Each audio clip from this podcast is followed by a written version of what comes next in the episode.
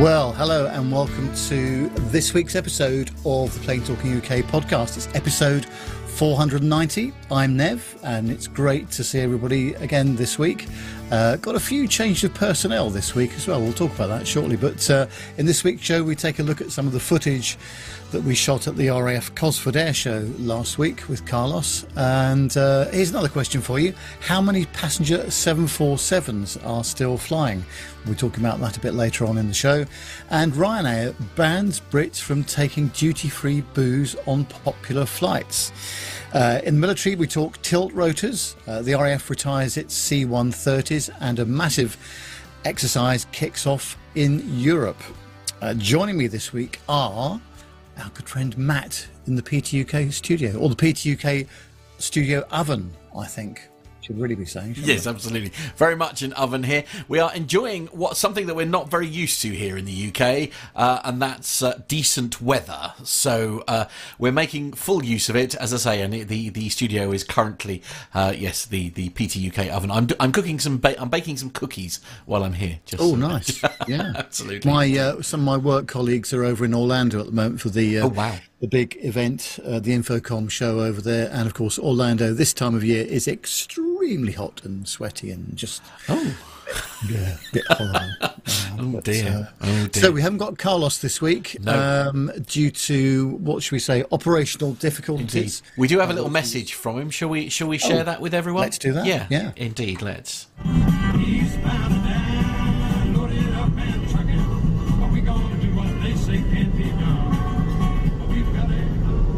Hello, PTUK awesome viewers. Sorry I can't be with you guys on the show tonight. I am uh, trucking as uh, I always seem to be doing these days. So yeah, I can't be with you on the show tonight. But uh, have a great show, and I know you've got some great stories lined up. Uh, so enjoy yourselves, and hello to all the chat room. Look after the boys, and uh, I'll see you in a few weeks' time when I'm back. Take care, everyone.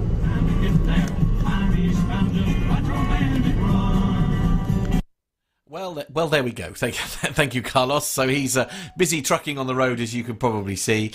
Uh, it's uh, yeah, done and dusted. Yes, apologies, I forgot to send the audio back to you, Nev. But uh, basically, he send, he's sending in his apologies. well, so what do we do when uh, when Carlos isn't on the show? Who, who could we find that could help us with uh, aviation knowledge. Um, well, clearly we've had to scrape the bottom of the barrel again. wow. Okay, there's no way to and, talk about uh, Nik. That's a bit rude. So, however, this this fine gentleman has agreed at very short notice to join us on the show once again, and it's Captain Jeff. Hello, Jeff. Do I have to do this? no, you absolutely don't. Please, you've you've literally just finished work. Bless you. So thank you for joining us. no, I'm I'm happy. I'm happy to be here with my good friends and you guys too. Lovely. Thank you very much. Yeah, cheers for that. Appreciate that. It's uh, yeah. You, you, so you've literally just finished work, Jeff. Yeah. Yeah, I just did a quick uh, flight from Atlanta to Asheville, North Carolina, in the uh, in the mountains, and back and uh, so just a half day's work. It was uh, nice and easy, easy. Makes a change, eh? and nice weather. Yes. Yeah, absolutely. Yes, I must admit, uh, lots of chats that we've been having with Armando this week, and he's been basically dodging what I can only describe as horrendous storms and stuff, sort of in in the sort of Charlotte area. Um, mm-hmm. Yeah, just it's it's, it's uh, you do weather very well there, don't you? You're very good at weather. You have to be. You really do. Uh, and uh, this season's weather is a little bit different than most because of the uh, is it the El Nino or El Nina? I don't know. I can't tell the or it's either the El Nino or the other one.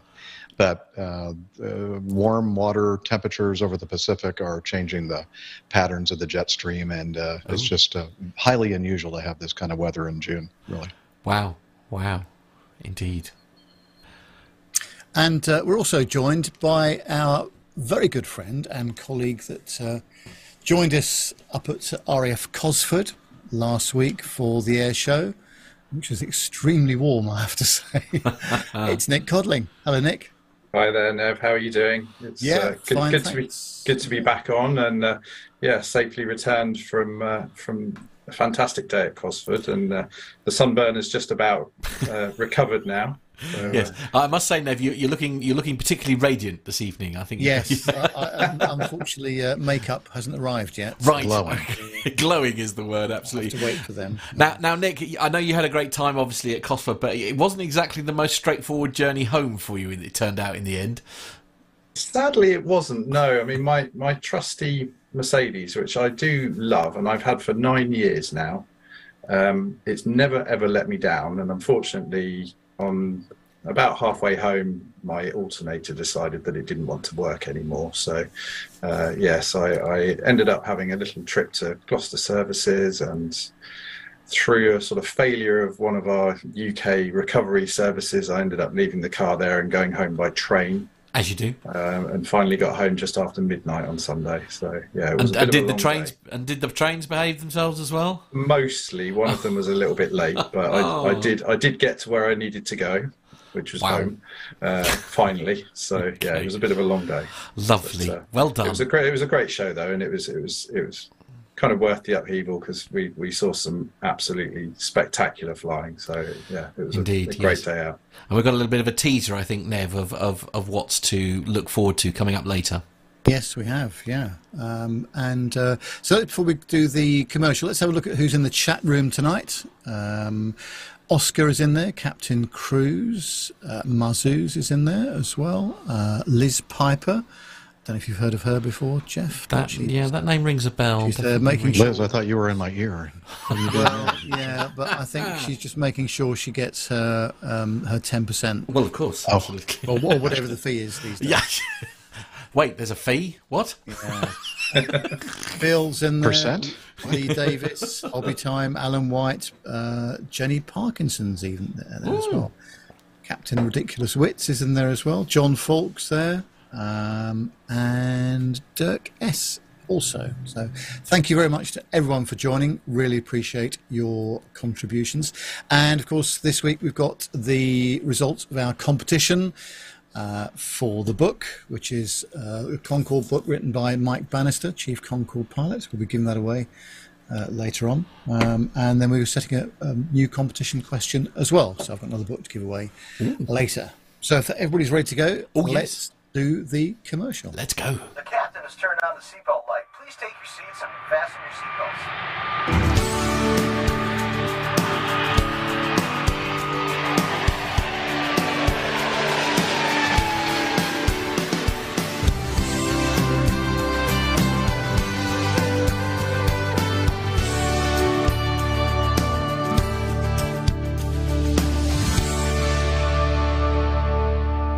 Well, the first story is on the aviation24.be website. And uh, clearly, Liz Piper has got a calculator out again because it says that Russian Antonov 124 cargo plane has been seized by the Canadian government at Toronto Pearson Airport.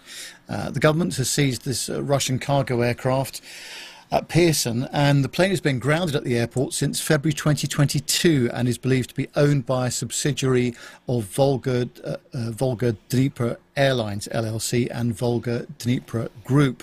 Uh, Canada recently imposed sanctions against these entities due to their involvement in the war against Ukraine. The seizure of the plane is part of Canada's plan to pressure Russia to end its aggression by targeting its economy and limiting access to resources that support the war. Uh, this is the first physical asset seized by Canada under this regime and the second seizure under the Special Economic Measures Act. If the aircraft is forfeited to the Crown, Canada intends to work with the Ukrainian government to redistribute it for compensation, human rights support, international peace and security, or the rebuilding of Ukraine. Uh, Canadian officials have stated that the seizure sends a clear message to Rus- Russia about the consequences of its actions and that Canada stands with Ukraine in its fight for freedom. Gosh, that's, uh, that's some asset to seize, isn't it? It is. I mean, it's it's it's it's an Antonov, isn't it? The end at the end of the day, so it's a big old plane. Um, Well, if mean, it's been on the deck since uh, February of last year, that Hmm. means it's been nearly 18 months that it's been stationary. So, in terms of operational capability, they'll need to do a bit of work on it to, to get it airborne, or uh, scrap it for parts. By from from what they're saying. Um, Yeah, I, I, I mean, I, I, I don't. I mean, it's obviously it's a you know a, a, a bold move, obviously to, to do such things. I mean, I, I assume. I don't know. I'm sort of trying to sort of think, um, as you say, sort of February last year. I mean, we were very much, you know, it was all very much happening then. It seems like an unusual decision, if you like, to to test the waters. I don't know if this was a, I don't know, a test case or an experiment, maybe, to see what sort of reaction they were going to well, receive. what is it they say that possession is nine tenths of the law, and um, Yes, okay. I think they've they've ticked Yeah. that box. That's for certain. So, Indeed. uh, I mean, they're amazing planes, these Antonovs, aren't they? I mean, obviously, it was devastating that that big one that uh, that was uh, essentially turned into kindling, wasn't it, by the Yeah. the fire in the hangar there, the biggest one, I mean. Um, but uh, yeah, well, um, I'm sure somebody somewhere knows what they're doing. Uh, indeed. Well, uh, this is not uh, this. This happens reasonably regularly, doesn't it? As well, when there's arguments about uh, funds that have not been paid for at airports and this sort of thing. And, and in the worst case scenario, then they they'll they can seize an aircraft. But obviously, this is a slightly different circumstance. Yeah, indeed. I, you know, it's uh, you know, uh, whilst personally, as I say, speaking personally, um, it's a it's a move I sort of. Uh, agree with obviously because of what's going on and that you know I've got sort of friends who are who are caught up in it. So uh, you know very sort of conscious of uh, of uh, you know doing whatever you can to try and do it. But you know is this realistically going to have any impact on on bringing it to a close? Probably not but um, yeah. Jeff, uh, you got any opinion about uh, about this at all? Do I? you can say no by the way if you'd rather not. Well, no, I really don't. It's a funny one, isn't it? Yeah. Yeah. Yeah, no, I, I know exactly what you mean. As I say, it's like you're sort of, um, you know, sort of happy to watch this one from afar. I think really, and just sort of see how it plays out um, from my perspective. You know, I there are, you know, there's um, arguments both sides of the the water, aren't there? I guess. Um, I don't. Um, yeah, it's. Uh, I don't. I absolutely don't agree with what's going on. Um, but um, yes, it probably shouldn't have been given clearance to land unless there was an emergency. If you see what I mean, I don't know. I don't know. I don't know. It's a funny old one, isn't it? Now, uh, obviously, story two is always a, or nearly always a Ryanair story, and uh, no exception this time because uh, we've got some uh, alcohol problems with those, those naughty Brits again. I, I mean, I'm I'm sort of sort of a quarter of the way through my bottle of wine. I mean, I think that's a bit strong, Nev, if I'm honest. But uh, Well, Uh, taking a look at the sun uh, for this one, which is obviously where we go for all of our aviation stories. Bottle it, Ryanair bans Brits from taking duty-free booze on popular flights. Uh, so, uh, reading the story, passengers travelling from the UK to Ibiza must have their duty-free bags tagged and put in the hold. Anyone who is caught trying to sneak it into the cabin could be kicked off the flight with no refunds. Mixmag has reported. The an, an email sent to passengers says any alcohol purchased in airport shops or elsewhere must be packed carefully in a suitable item of cabin baggage, which will be tagged at the gate and then placed in the aircraft hold free of charge. So anyone who opts for a bottle of wine or vodka while shopping at the airport will have to check it in and collect it after the flight lands. Sun Online Travel has contacted Ryanair for comment. Uh, it isn't clear if any other routes are effective other than the UK to Ibiza route. Last year, holidaymakers were left terrified as dozens of rowdy passengers partied in the aisles of a Ryanair plane, which was travelling from Edinburgh to Ibiza. A couple told of their horrible ordeal as the drunken travellers drowned booze, uh, downed booze, I should say, from uh, duty free while shouting and dancing during the three-hour flight to the Balearic Party Island. The chaotic footage showed uh, passengers drinking from a bottle of Grey Goose vodka, while another held a large portable speaker overhead as they blasted dance tunes and parties in the aisles. Uh, I mean, uh, the story goes on. I, I won't go into that. I mean, I don't. Sounds like my kind of people. Yeah, yeah, absolutely. Party central. Uh, I mean, I don't. I, I don't know. I, I, I don't understand. I. I, I, I think people have been buying it and then drinking it on, on the plane, haven't they? I think this is clearly what the problem is. But I mean, we know from stories that, and Jeff, I dare say, with your illustrious career, then I'm sure you've had, um, you know, many a, a, a, negative experience as a result of, shall we say, a passenger not knowing their limits uh, in terms of being on, on an aircraft. You know, honestly, I have been been very blessed when it comes to not encountering uh, any of those kind of events on any of my flights through wow. my almost 35 year career. Um, but I do hear, but I don't have a lot of Brits traveling uh, no, on, true, on true. Yeah, so yeah, right. probably why. That's probably why we do. We do like a beer or twelve, don't we? uh, Nev, sorry, you were saying. I'll just say, perhaps uh, British uh, passengers don't travel on Jeff's aircraft. This is, exactly. Well, well quite. We're thinking the same thing. yeah, absolutely, indeed. I mean, I, the thing is, is like I suppose if I was buying duty free, it would usually be. Um, in you know let, us use this as an example. So it would be me if i was doing it i would be buying duty free with a view to bringing it home and drinking it rather than going the other way if you see what i mean. So you know i can i can absolutely see why um, and again, it's the same, isn't it? It's like the minority spoiling it for the majority, as per usual, in the fact that there were probably a handful of people who were sort of doing it and it'd been absolutely fine. And you got people who are taking the mickey, aren't they? Where they're buying a whole bottle of vodka, sharing it amongst the, you know, just buying tonics on board and all that kind of thing, and just sort of ruining it for the for the majority as per usual. So uh, I'm actually with Ryanair on this one. I think it's a, a very sensible idea, although I don't know how it would fit, uh, given um, um, Swissport and Ryanair handling, baggage handling, their reputation. I'm not quite sure how well they, they would survive. Uh, mm. being hulled around on, you know, conveyor belts and all that kind of thing. But also, I mean, I think this it's this is not going to solve the problem because no these folks are, are, fairly well tanked up before they, they mm. get on the aircraft. So they're already uh, several lagers in. Uh, but where do you stop it, Nev? That, that's the thing. Where do you stop it? Because I, I, confess to having been one of those people who will enjoy a pint of cider at the airport at 6 a.m. just because I'm officially in holiday mode. Um, you know, I'd like to think that I'm not a moron on the aeroplane. Uh, Oh, no, but, even I would agree with that. Thank you, thank you. But uh, uh, but but where? Do, but genuinely, where do you stop with that? I mean, do you then start limiting how much people can drink in the Wetherspoons, for example? I mean, most airports now have a Wetherspoons.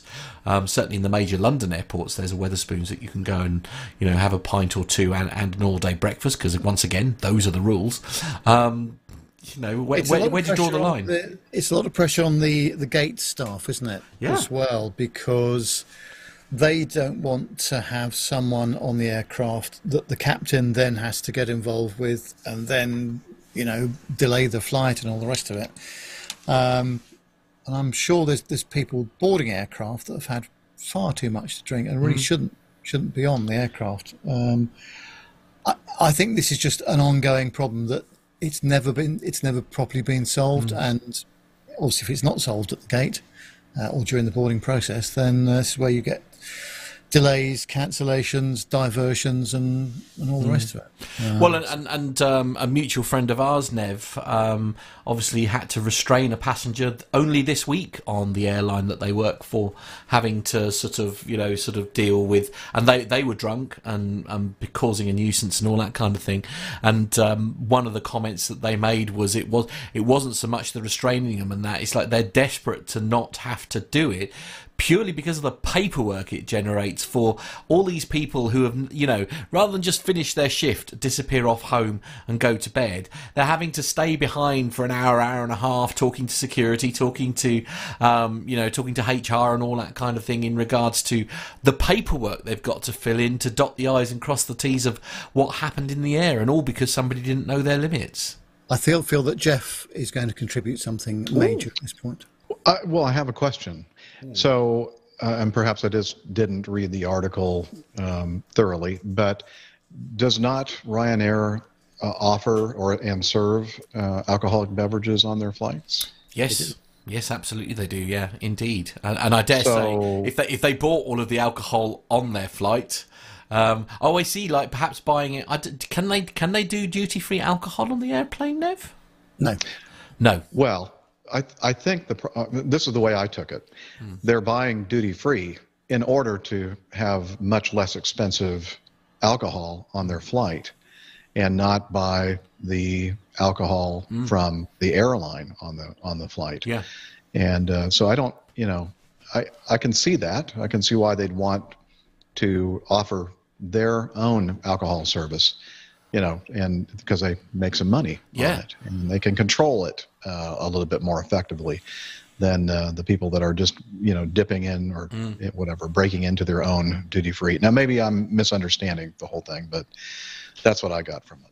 Well, I don't. As I say, I don't have a problem with Ryanair saying, "Yeah, absolutely," but stick it in the hold. I don't have. I personally don't have a problem with that at all. I think that's a, a very sensible thing, and I suppose, um, you know, if they're buying it, I know it. You know, I know it's more expensive, obviously, to buy it online. But if you really do want a vodka and tonic, for example, in the air, and you're, you know, then buy, you know, buy it from the, uh, buy it from cabin crew. But of course, they will regulate, You know, if you start looking like you're getting a bit leery and carried away with yourself, then you know, presumably, you know, cabin crew mode kicks in, right? You know, safety cabin crew mode kicks in rather than serving drinks mode. Um, will kick in and say, "No, I think you've had enough." Um, whether Yeah, well, that would then create, you know, an incident off the back of that or not, I guess is a difficult call. I, I don't know what the policies are of all the world airlines or the, all the U.S. airlines, but I know that the airline for which I fly, uh, you are not allowed to um, drink anything that you've taken on board with you, including duty free. So it's it's been that way for many many years uh, here at Acme Airlines. So um, I think they're just kind of following a, what a lot of uh, operating or procedures are for many airlines around the world.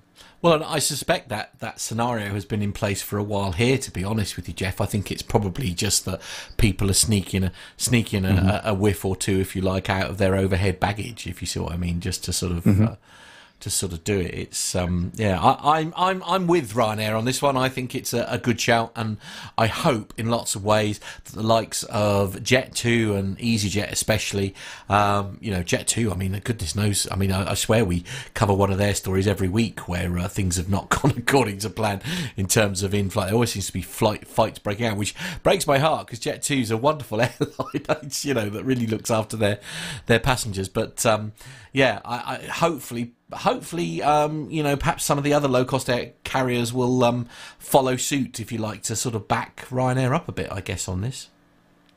Yeah, absolutely. Couldn't agree more. Um, so the next story is another uh, story with, with some uh, difficulty, shall we say? Uh, Jeff's going to talk us through uh, the story here. Now, let me see. Uh, so we talked about al- alcohol and the Brits, and now we're talking about drugs. So obviously, the American is going to cover it. Okay. Uh, let's see. Uh, this is from um, El elpais.com. Is that what Yeah. that says? Okay. The, the English version, no less. Oh, yes. English.elpace.com slash international. Oh, very Okay, on Tuesday, the Bolivian government acknowledged that drug trafficking has permeated police, customs, airports, and the state owned airline Boliviana de Aviación. Wow, that's pretty good. I, I should get, I should ring my That's bell. that's very nice. Um, yes, I like that. thank you. Yes. uh, last week, it was revealed the that members of these institutions allowed 484 kilograms of cocaine to be transported to Madrid on a commercial flight on February 12, and subsequently prevented the incident from being detected by internal security mechanisms. It's believed that the uh, beneficiary of this network of collusion within the state was an international drug trafficking organization with links to Bolivia and Spain. The three ministers in charge of the state agencies concerned in the narco fight affair appeared before the press Tuesday to try to quell the, the barrage of criticism that had begun a few days earlier. The country had spent almost a week talking about a BOA flight last February on which half a ton of drugs had been discovered. The aircraft of the country's leading commercial airline was parked at Madrid's Adolfo Suarez Airport two former presidents who lead the opposition from opposing sides uh, Evo Morales and Carlos Mesa blamed Luis. Uh, now, did did um, just a aside here? Did Liz put you guys up to uh, me doing this particular story with all the hard to pronounce names? I, I can't possibly. Mm-hmm. Okay. All right. Uh, blamed uh, Luis Arce's government over the affair. The protection of drug trafficking by his ministers is clearly proven, tweeted Morales, who had elevated Arce. Am I saying that right? Arce? Arce? To the presidency. I should know the president, but I don't. Uh, and whom he now accuses of leading the internal right of his party. Mesa demanded the intervention of the entities involved. The enormous cocaine shipment transported with uh, the uh, Bolivian airline shows the penetration of drug trafficking in the governments of, or yeah, of the movement for socialism, Morales and Arce's party, and institutional and political complicity. He wrote. I'm getting lost in all this. Yeah, no, that's fine. I, I, I mean, we get the gist. To be honest with you, Jeff, Okay. honestly, it's one of the, it's one of those, isn't it? It's, um, Yeah. I mean, I, I, I'm sure. I mean, you could probably say this across the world, couldn't you? Really, to be fair, I mean, we're reading a story involving Madrid and, and Bolivia, but uh, you know, it could be. You, you could argue that this is uh, happening across the world, really. I guess in, in terms of of what's going on there. I, you know, it's. Uh, uh, the conversations about how to, to stop it, I guess, will, will always be rife. I mean, you, you know, you can use the arg- the alcohol argument as the same sort of, you know, the same yardstick, can't you? Really, in terms of, of sort of trying to find answers to this. But um, yeah, it's um, not. I think a- obviously there, there's quite a few people that w- were complicit in this. I would imagine. Uh, uh, because uh, this doesn't just happen. Half a ton of cocaine. it's, it's not a obviously. small number, is it? It's uh, That's a know. huge amount. Yes, Yeah. indeed, absolutely. wonder if that was on the load sheet, uh, Jeff. Probably not. Yeah, I'm not sure exactly how they classified the uh, cargo. no, Hazard- no, hazardous goods, perhaps. Pharmaceuticals. Ta- ta- talcum powder? What category would that go under? Just like health and Personal beauty. hygiene. Personal hygiene. Yeah. that's it. Yeah, absolutely. Yeah, yeah. Energy drink? Would it go under that? No, Oh, yeah, could be.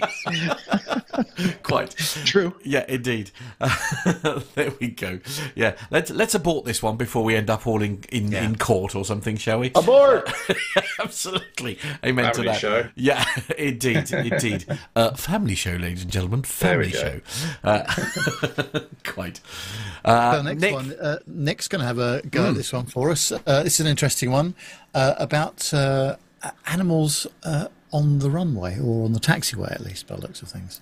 Yeah, it's a bit of a sad one. This, I think, it's uh, it comes from CBSNews.com, and uh, it's caused a little bit of controversy in the USA with uh, a wild moose that's managed to go and do a bit of plane spotting. I think. So a, uh, a moose killed after wandering on, onto Bradley Airport in Connecticut. Environmental officials killed a moose in Connecticut after it wandered onto the grounds of a major airport.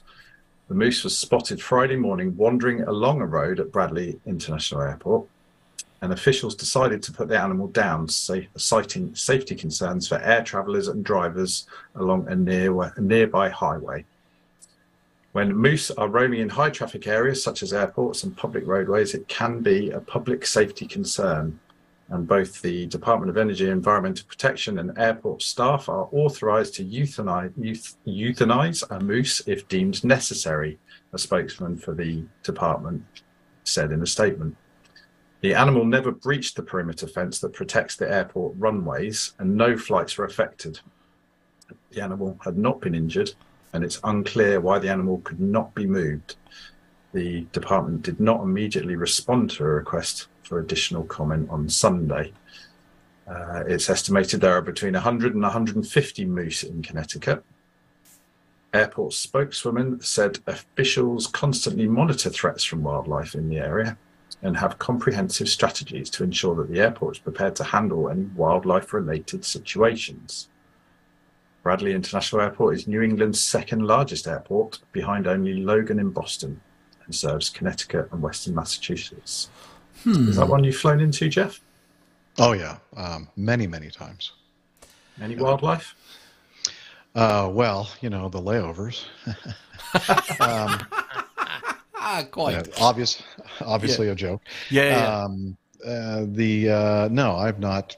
I don't recall ever, except for you know birds. But you know, birds are everywhere. Um, but uh, no, I've not seen anything like um, like a moose or anything large like that uh, See, this- there at Bradley. This is a really tr- tough one for me because I, I completely understand why people are upset about it. Um, and and the question has been raised, isn't it, of why no effort was made to sort of move them on. But I guess once it's once it's got into the fence, you know, if it's like broken into the fence to to to get in there in the first place, it's not necessarily going to be very easy to corner to get you know sort of back out again because there's not really usually there's not uh, like a big gate that you can let them them out of um, to sort of you know to to avoid having to euthanize the animal. I mean these incidences I do feel are quite you know minimal.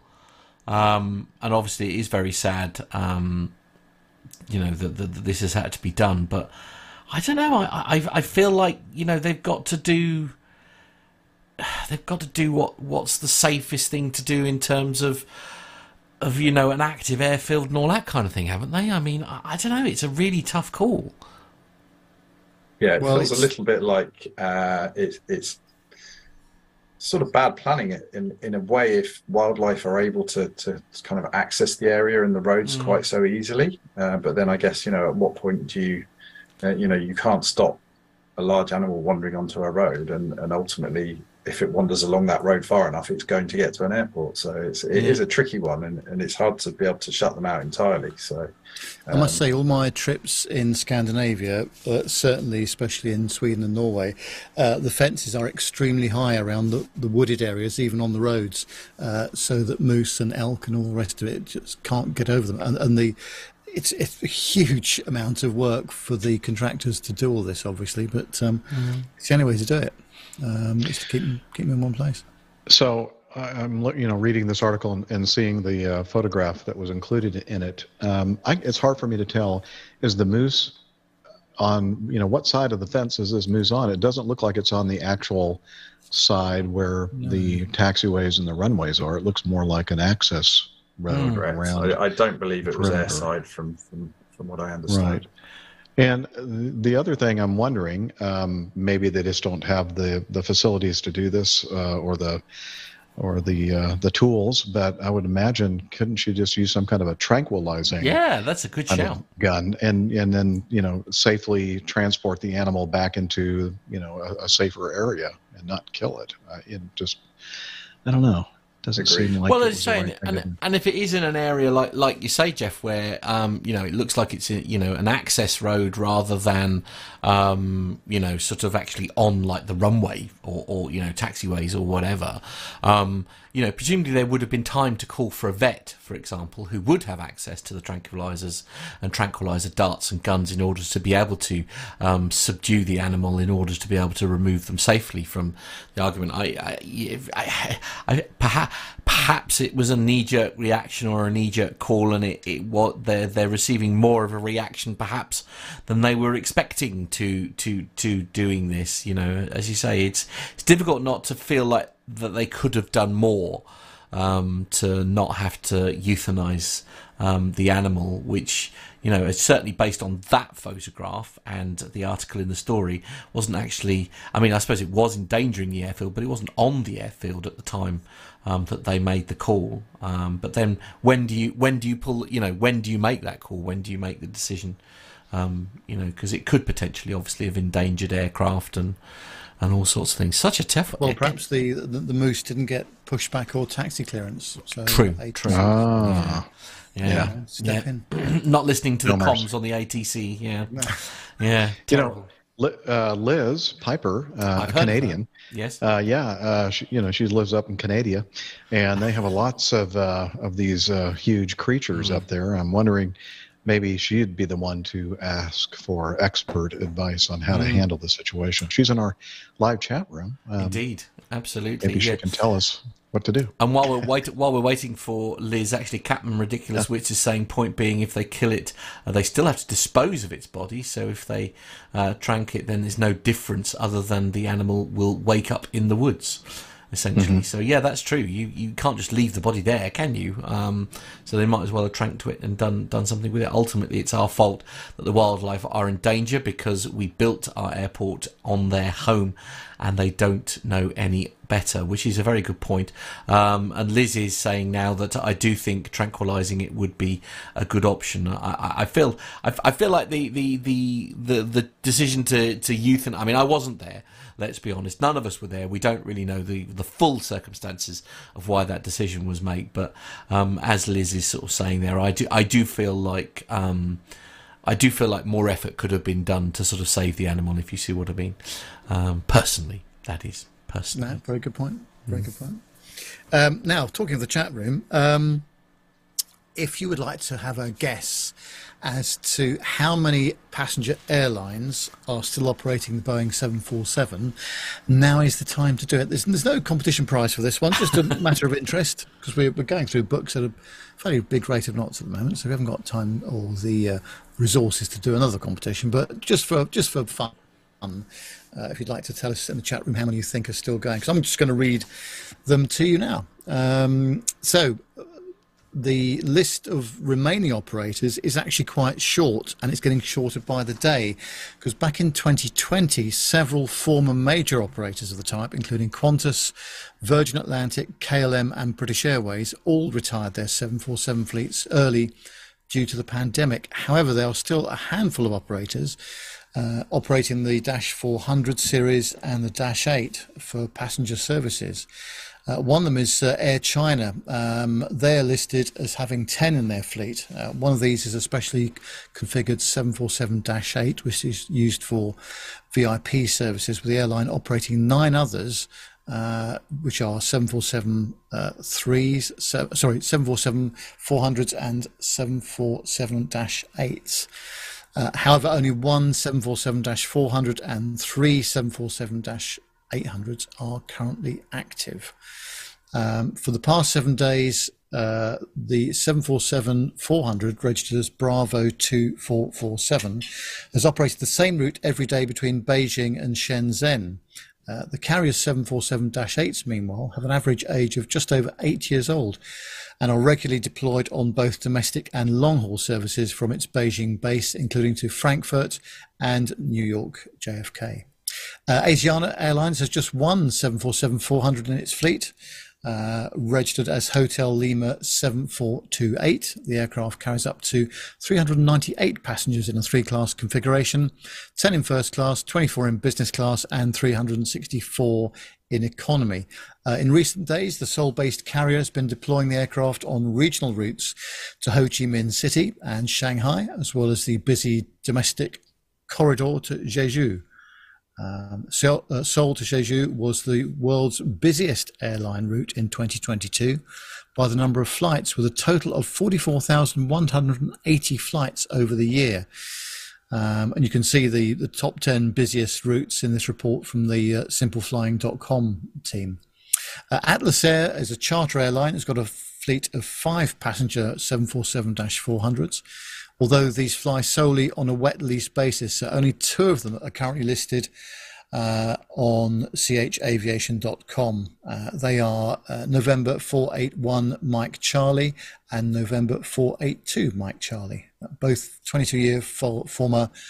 Uh, 22 year old former Virgin Atlantic jets. Uh, uh, Atlas Air is currently opening operating, sorry, both aircraft on behalf of the US Air Force.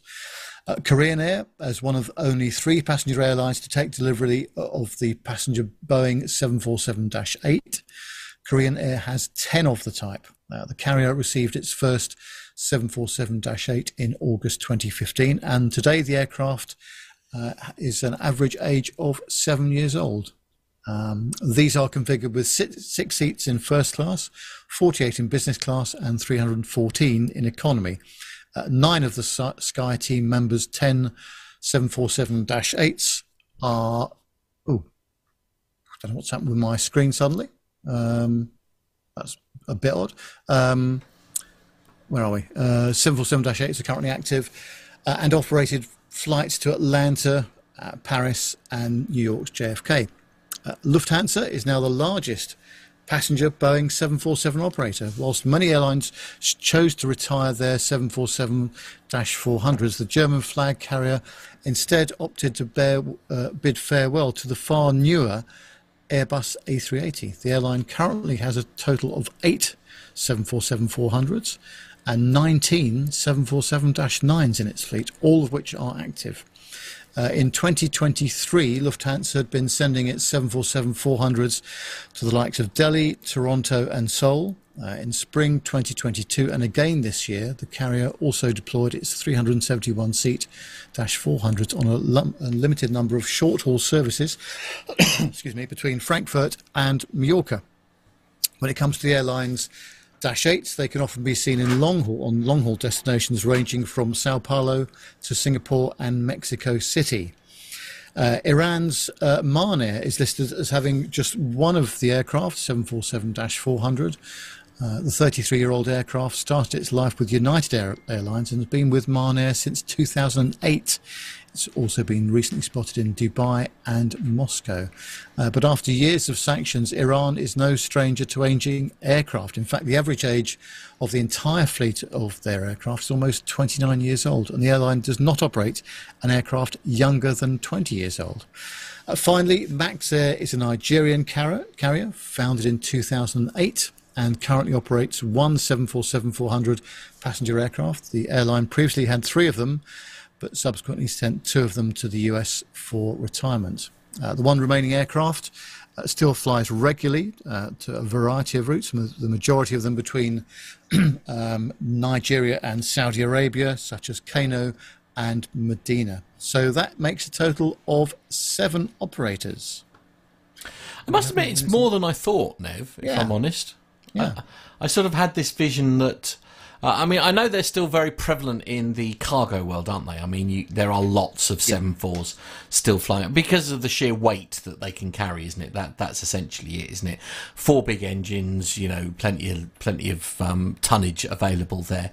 Um, in stark contrast to the question that you set, of course, this week when we were talking about Con- Concorde, for example. Um, but uh, yeah, it's. Um, yeah, I- I'm, I'm so pleased to see that there there are still several um, opportunities. I mean, I must admit they're not air, air- airlines that I would recognise per se. Um, you know, other than like Lufthansa and stuff, I guess I'd stand a chance of possibly flying on one of theirs somewhere. But Yes. um, but yeah, it's um, you know, it, it is such a, an iconic aircraft. I'm still, to be honest with you, surprised that you know so many have been retired so soon if you see what I mean. I mean, I know it's an old, an old aircraft, but I mean that some of the ones that they retired weren't old. If you see what I mean. I suppose it's the operating costs, four mm. engines versus two engines. I mean, the thing is, with the long routes and the ETOPS routes that the two engine aircraft fly these days, the reliability of the engines is just phenomenal. Mm. I- I think if they had had problems in obtaining, you know, ETOPS certifi- certification for some of the two engine uh, airliners, uh, people would have kept with, with the four. But um, the reliability of these is just so good. And obviously, we're getting to the stage now where we're getting very fuel efficient engines as well. Um, then, you know, it, it makes a lot of sense. Uh, I do miss the 7.4 though. I think it's been a great aircraft over a very long period of time, many decades of operation. And uh, when Carlos and I went on the 747 400 coming back from uh, Dubai from the air show in 2019. Little did we know when we were talking to the uh, the cabin, crew, sorry, the flight deck crew when we when they shut down, that uh, just a matter of uh, months later, uh, BA would actually withdraw all the aircraft from its fleet. So for, forgive my naivety, naivety on this one. Hopefully, you might be able to give me a clue on this. But so the seven four versus the 380. So the 380 is coming back into service. I know it's newer than the 74, but is it pure? I mean, is there a huge difference between what the 380 can carry versus the 74?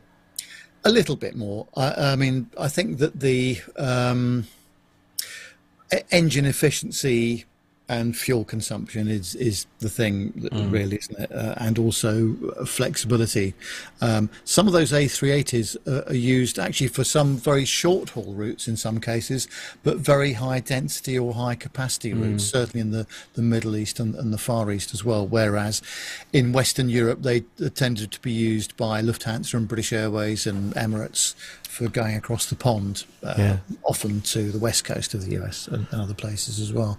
Um, but uh, of course, the 380 has been discontinued as well. That's the other thing. True, about. yeah. Although many are being put popped back into service post COVID now, aren't they? Yeah, that's they are. that's the thing. Uh, Jeff, have you had much experience with um, the seven four?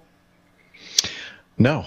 In fact, I've only been inside one while it was on the ground, parked, and uh, took a little view or a little tour of the uh, of the cockpit area of the jet. But uh, no, I've never actually been on one as a passenger, and obviously have never uh, flown one myself. No. Have, have you been anywhere? Have you had a chance to go anywhere near a, a three eighty? I've been at airports where there have been 380s. Um, Okay, fair enough. you know, like me then. Fair enough. Yeah. Okay. yeah, but I've not, No. I've not set foot on one or touched one or. Yeah. Uh, oh, well, I guess the closest I've been is the uh, uh, Farnborough uh, International. Yes, I was, I was, I was going to mention that, of course, because you, you and Nev and a couple of other people got the opportunity to have a, a nose round the Hi Fly one, wasn't it? That was at Farnborough. Um, uh, was it um, twenty? 16, I think. Yeah, it was. The first one, I Yeah. think. Yeah, Yeah. Absolutely. Um, it's um, it's yeah, it's a fa- it's a yeah, interesting sort of one really. But you know, so there are still a handful of seven fours still out there, passenger variants that you could still catch a ride on, I guess. Um, but uh, yeah, did anybody get it right in the chat room? By the way, did anybody uh, get get a number? I think they did. I didn't see any that said there were seven operators, Matt. No, we had some No. guesses of three and 14, two. Uh, but uh, no, seven is the answer. Uh, talking of long haul operations, Qantas are at it again. Indeed. Flightglobal.com, Matt. They are indeed, yes, absolutely. The headline on this one is Qantas relaunches New York route in direct competition to Air New Zealand. So Qantas has relaunched flights to New York after a three-year hiatus, this time operating via Auckland and uh, directly competing with trans-Tasmanian rival uh, Air New Zealand. Uh, flight QF3, operated by a Boeing 787-9, took off from Sydney on the 14th of June, first bound for Auckland before setting off for New York's John F. Kennedy Airport. Qantas will operate thrice weekly flights, increasing to four times a week from October. The airline operated to New York pre-pandemic, but via Los Angeles. The rerouting via Auckland means that Qantas is the second carrier to fly between Auckland and New York. Air New Zealand operates the flagship route thrice weekly, having launched it in September 2022. The airline will, in 2024, retrofit aircraft operating the route with the new uh, cabin products, including its game changing economy bunk bed concept known as Skynest. Uh, as for Qantas, its 787 seat. Uh, seat uh, 236 passengers in three classes. The airline adds that it has been using advanced cloud based flight planning systems that model flights paths, measuring flights times and winds to determine the optimal route, an indirect reference to the weather woes that affected rival Air New Zealand's New York flights. At just over 16 hours, the Auckland New York leg is Qantas's third longest route, the Perth to London route, which is 17 hours and 45 minutes, and Dallas to Melbourne, which is 17 hours and 25 minutes, are the longest routes in the Qantas network. Airline chief Alan Joyce says since international borders reopened, New York has been one of the most popular destinations for our customers who have been connecting on our pass on our partners from Qantas flights arriving into Los Angeles and Dallas. So it's not surprising that we've seen very strong demand since for our New York flights that went on sale. The launch comes as Qantas moves closer to launching non-stop flights from Australia's east coast to New York and London under the Project Sunrise program.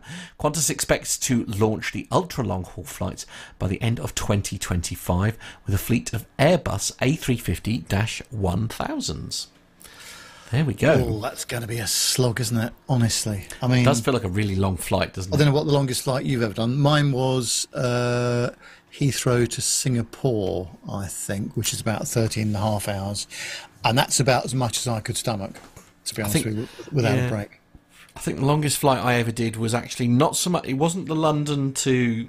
It wasn't London to uh, Kuala Lumpur. It was the Kuala Lumpur to New Zealand leg that I think was just shy of 13 hours. And that was, I was very ready to get off that aircraft when I got to the other end. So this next story is on the uh, FAA.gov web, uh, website, and it concerns cockpit flight and uh, sorry flight deck security. Uh, I thought we dealt with that uh, in previous times after 9/11, but there's some uh, more information about this. Uh, Jeff, could you uh, give us uh, your uh, your opinion about this and uh, Oh yeah, re- read it for us as well? Sure. Uh, let me let me read, and then I'll give you my opinion. Yeah. Um, this is from FAA.gov, uh, and let's see: installation and operation of flight deck installed physical secondary barriers on transport category airplanes. Just kind of rolls off the tongue. um, excerpts from the report. This final rule implements one Section 336 of the FAA Reauthorization Act of 2018. It's about time. That was uh, about five years ago, um, requiring the installation and use of the installed physical secondary barrier (IPSB) that will be deployed, closed, and locked whenever the flight deck door is opened while the airplane's in flight. This final rule affects operators conducting passenger carrying operations under Title 14 of the Code of Fed- Federal Regulations, or what we like to call the FARs, Part 121, with transport category airplanes operating in the U.S. by requiring the operators to use the IPSB when installed as part of their procedures for opening up the flight deck door. Affected operators must comply with this rule when operating transport category airplanes manufactured two years after the effective date of this final rule. Okay, so it's going to be another two years after they uh, make this effective uh, that manufacturers have to install these things, I guess. Uh, in this final rule, the FAA estimates costs of $35,000 for the purchase and installation of an IPSB. After the addition of training and other costs, the present value cost for this rule are $236.5 million, $20.3 million annualized at 7% discount rate and 505 million, 29 million uh, annualized at a 3% discount rate. Not sure what any of that means. It's just going to cost a lot of money, I guess. When the flight deck door must be open for lav bra- lavatory breaks, meal service, or crew changes, the flight deck could be vulnerable to attack. The benefit of this rule requiring installation and use of IPSBs on airplanes on in Part 121 service is to slow such an attack long enough so that an open flight deck door can be closed and locked before an attacker could reach the flight deck. Uh, given the foregoing, the FAA continues to determine that a two year compliance time, as proposed by the Notice of Proposed Rulemaking, is appropriate. Um, shall I continue reading this, or do, is that enough? Yeah, well, I think we've definitely got the, the gist got the of gist, it. yeah, haven't we? definitely. Yeah. Um, gosh, that, this is um, well. So I've got many questions here, but um, I don't know about your airline, Jeff. But many airlines, uh, if there is going to be a lav break from one of the two flight deck crew members, um, either certainly what I've seen on British Airways is that a senior cabin crew member has to stand in front of the the, the door, uh, even though it's uh, shut and, and locked, or um, they have to be on the flight deck to accompany the first officer or the captain, depending on who's uh, vacated it. Um, But I can't quite understand here what why we're sort of um, putting extra security in when the presumably I'm assuming that the existing uh, facility surely is adequate because you know this is this has been in place since just after the 9/11 attacks. Well, it's just an added uh, piece of uh, deterrent uh, to, because it, even when you have somebody standing there and perhaps maybe uh, beverage carts or meal carts in front of and kind of blocking uh, being used as a secondary barrier. Um, it anything that could possibly strengthen that deterrent measure um, would be uh, appropriate. And I think that there are ways that a, an attacker could get by some of the present procedures that we're using to, um, you know, to block access to the to the flight deck door. Um, and uh, I, th- I think that's the whole purpose of it, just to kind of make a, a much more difficult um, go of it for um, a terrorist to try to gain access to the flight deck.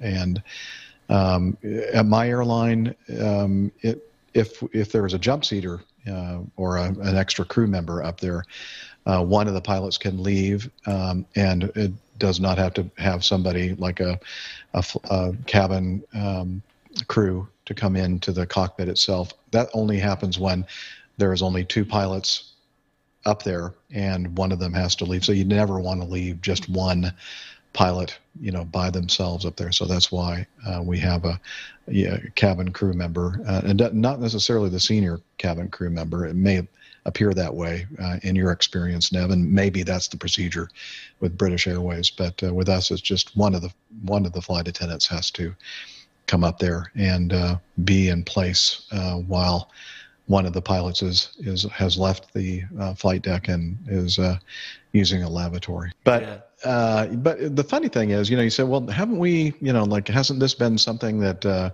people have been talking about implementing for, for quite some time, like since 9/11, basically, or or just a few few years after? Yes, you know, the Airline Pilots Association, um, the uh, union basically that represents most of the uh, professional airline pilots in the U.S.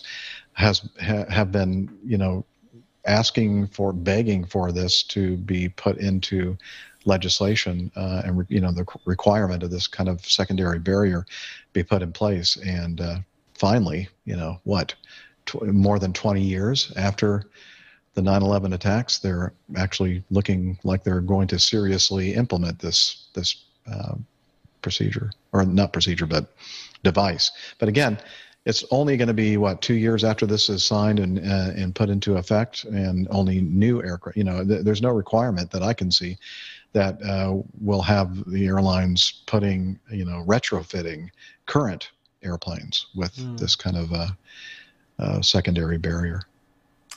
It's a funny one isn't it? I suppose it's um you know, I, I, mean, is the is the answer, for example, putting putting a toilet, if you like, in the you know that hat the crew has access to, without mm.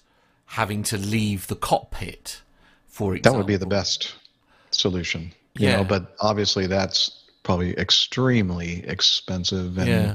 the engineering involved to you know to make the but you know for you know airplanes that are going to be built in the future. Mm. Perhaps, you know, maybe it would still probably be more expensive than this IPSB uh, device. Mm. Um, but I agree with you. I mean, if you just stay up there and not have to leave the uh, the flight deck at all yeah, would be the, the best solution. Although I suppose you, I mean, you still, you guys still need feeding. Let's be honest. Um, you know, I suppose. Well, not in the airplane that I fly. We don't. No. We don't ever get fed anything because they're sh- such short flights. Yeah. Um, but yeah, if you're doing long haul, um, mm-hmm. unless you have some kind of a, a way to, you know, get the meals uh, mm-hmm. and the uh, and the used dishes and you know items, uh, you know, after the uh, meal has been consumed, into and out of the cockpit area uh, without, you know, having to open up a door or whatever. You know, there are a lot of logistics that uh, are kind of a hard to work around. I think. Mm, indeed, indeed. Now we do have some pictures, I think, of some of the proposed designs. I'm just trying to uh, find that now as a way of sort of solving uh, solving the issue, for want of a better word. Um, I don't really know a lot about. Uh, yeah, sort of like a, almost like a cage, I suppose, if you like, sort of like hmm. between between the cockpit door and the um, thing. But I mean, in most, like, so using this picture, so I'm, I'm, trying to think how best to describe this to. So, uh, if you're at the front of the airplane, um, the bit where you would normally find like the galley and the toilet at the front of uh, your average aircraft. Uh, there appears to be like a, a cage, well, not a cage, but you know, it Kind of reminds me of a children's stairgate. yeah, yeah, but. But for grown-ups essentially, Yes. um, um, be- between you and the cockpit door. So, I mean, the only issue there would be, um, I mean, maybe that's the other issue is the fact that you don't let people at the front use the toilet, and that is reserved exclusively for cabin crew and um, uh, and pilots maybe, and then everybody else has to troop off to the back where there are more loos anyway. I mean, that's a, a short-term solution, perhaps. Right. Um, Yeah. I mean, that's that's one option, and then have your security gate as it shows in the picture here as one way of doing it. Uh, another design from a different airline, but the the concept is still the same, basically. I, I think really. So, yeah, I I don't know. I don't know. I, it's just like. Uh, Maybe we need to find a way of eradicating people who are likely to do bad things. Maybe that's the the long term solution. I think we, yes, we've been trying to do that Good luck. for um, many centuries. Well, quite yes. But, uh, Are you suggesting we're no nowhere near nearer to doing that, Nev? Uh, They're just getting clever, aren't they? That's they are indeed. Indeed. Now, there's a story this week uh, regarding Ryanair Mm-hmm. um, where they have dismissed their chief pilot um, because of inappropriate behaviour. behavior um, regarding uh, training and regarding uh, interface with um, seven junior female pilots who are aged between 21 and 32.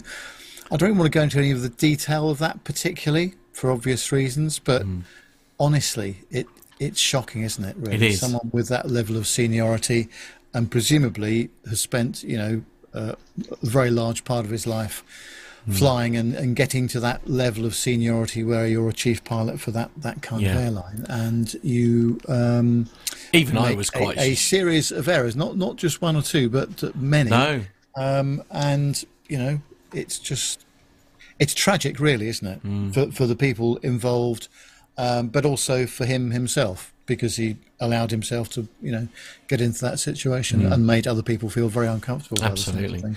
Indeed, indeed. Um, but if you are interested in that story, I will make sure that I include a Luke, a link, I should say, into it um, from our show notes. So if you want to uh, get the very latest on that, as I say, it's uh, it's it's quite a, a shocking read, to be honest with you. But uh, yeah, I, I thought those days were behind us. To be honest with you, turns out it doesn't seem to be the case. Anyway, let's get back on to more uh, more pleasant things now, shall we? Um, Nik and I and Carlos went to RAF Cosford for the air show last weekend. What did you think, Nik? Did you enjoy it? It was fantastic. Yeah, what a great day out. I was really pleasantly surprised actually. I'd never been before, so I didn't know what to expect, and I was quite impressed by the the scale of the air show in terms of the you know the physical size of of the actual kind of showground that was set up. Uh, the amount of exhibits on the ground. Uh, there's an awful lot of aircraft, static aircraft on the ground that you can go and look at, uh, and a tremendous amount of uh, exhibits on behalf of uh, various different elements of the RAF, for example.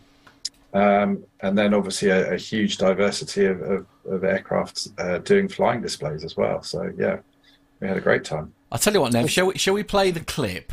Uh, I've Yes. got a question I want to ask Nik afterwards, actually. So let's let's play the clips uh, and see what see what he makes of it. Well, the sun is shining, and uh, we've got a prime position here uh, for our first piece of video for the show this week. The DC3 behind us, and Nik has joined us as well. Good morning. Your first outing to uh, to an air show here, Nik, Fantastic. Loving with it. us, with the team. Yep. It's great to be here. It was a bit of a bit of a oh, effort, I should say, getting in here, but you, a- you got in in the end. I got here in the end. Yep. So I've had a nice little tour around the airfield and its uh, its environs. So, uh, but yeah, finally made it in, and uh, yeah, great to be uh, great to be here with you guys, and uh, absolutely um, amazed at how busy it is and how much there is to see here. It's fantastic. Nev, after yesterday's journey in, the weather was, was slightly strange coming up uh, up here. But for you, obviously you, you arrived this morning. Yeah, it was 31 degrees yesterday at home, uh, and uh, still quite warm here today. But didn't have any of the rain business at all. Um, been very well looked after by the media team here with uh, Chris Wilson and his team. Excellent. Chris was saying as well that uh, they're expecting around about 10,000 youngsters here, so that's really good for future recruitment, I would have thought. Uh, in the military and civil aviation world, uh, which is great stuff. So that's what it's all about, isn't it? Yeah, it certainly Yeah, is. yeah. But uh, we've, we've got uh, a, a nice media centre with Mm. tea and coffee, and uh, it's uh, we've, and a car parking as well is, is um, quite good for us guys as Mm. well. We can. Uh, We've done a, a quick recce of the food situation, Oh, and I think Captain Al would be impressed. definitely be impressed. Yeah. Yeah, yeah. He wouldn't be impressed at the prices though, but you'd be impressed at the quality of the food. But, uh, Yeah, we, we've had we've had the uh, the air show bacon roll already this morning, which has been uh, really good, and uh, yeah, we've we've already filled our boots. Nik, you're yet to have a bacon roll. Yeah, I need to take care of these priorities quite urgently. Yeah, exactly. So it's a great day. The sun is shining, and uh, we're hoping that uh, I think the weather was was due to stay off until at least sort of three, Yeah, two or three p.m. this I- I think afternoon. most so of the, uh, should be time good. should be right, yeah, yeah. yeah. So all good, all being well. With great lineup as well of aircraft here displaying, and static aircraft as well, which I'm sure we'll uh, we'll we'll see very soon. So um, I think RAF Cosford Air Show 2023. Shall we? Uh, shall we Let's get, get it going? going. Let's go Let's go. Yeah. I mean, it sounds like you had an absolutely amazing time, um, Well, guys. That was the, the cooler part of the day. Yeah, shall we say. yeah, yeah, I bet. Yeah, I bet. Uh, now, now, uh, obviously, Nik, I, I'm asking this to Nik because obviously you've only just joined the team, and, and welcome uh, to the team, of course. Uh, now, you attended an air show. Is this the first time that you've ever attended an air show with media access? It was, yes. It, it felt like a tremendous privilege. I was very, very excited when my passes turned up in the post. Um, and I, I proudly displayed my, my press badge uh, hanging from the, the rear view mirror of my car, Love it. which entitled me to some uh, uh, parking within the, the confines of, of the base itself. So uh, I was uh, able to sort of drive on in and, and get right into the action. And, and I have to say, actually, that the team at Cosford did an amazing job. Um, it was tremendously well organised, um, not only in terms of the way they were marshalling all the members of the public in and getting everybody parked, um, but the, the level of facilities that were there and, and the sheer amount of stuff that they had available for members of the public to go and look at. I have to say, it, it, even if I'd paid to get in, it would have been tremendously good value. Yeah, indeed. I mean, I'd give the uh, APG uh, folks a bit of a name check. Of course, RAF uh, Cosford is where uh, Captain Nick did one of his first lectures for the Royal. Aeronautical Society as it well. was, yeah, absolutely. Which was uh, yeah. very well received It was. by all the members up there. Uh, Yeah, sorry, you- Matt, I, I cut across you there. Yeah, you, you filmed that one, didn't you? Nev? Didn't you did, go? yes. You went and attended that one, didn't you? Yeah. It's. Uh, I, I mean, I must say one of the things I love. About, we're very, very lucky here. I mean, it, what is so lovely is you know obviously getting into the throes of the air air show, getting involved and all that kind of thing. But I don't know how you feel about it, Nev. It's so lovely to be able to just take yourself away to a, a much to a little quiet area and enjoy a cup of tea, just to sort of you know, it's the whole English thing, isn't it? Just relax a moment or two before you know, and just have a moment's peace before you then go off back out into the air show. That's what I love about Yeah. the media places and all that kind of thing. But uh, Chris and the media team were very, very accommodating, I must Yeah, say. And it was our first trip there, and we should be going back for some more, I'm sure. Absolutely, indeed. So once we were there, uh, lots of static aircraft displays.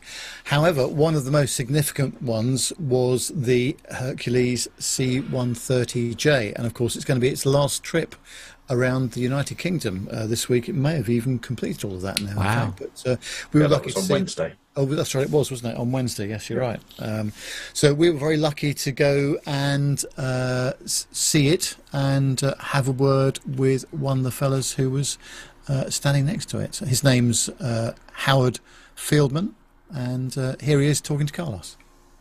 So you join me at the uh, C-130J Hercules here. I'm here with Howard Fielder. How are you, Howard? I'm all right, thank you very much. Good, thanks. Thanks for letting us come here and uh, see the amazing aircraft we're standing next to. Um, and tell us a bit about yourself. What, uh, what's your, uh, your your role here?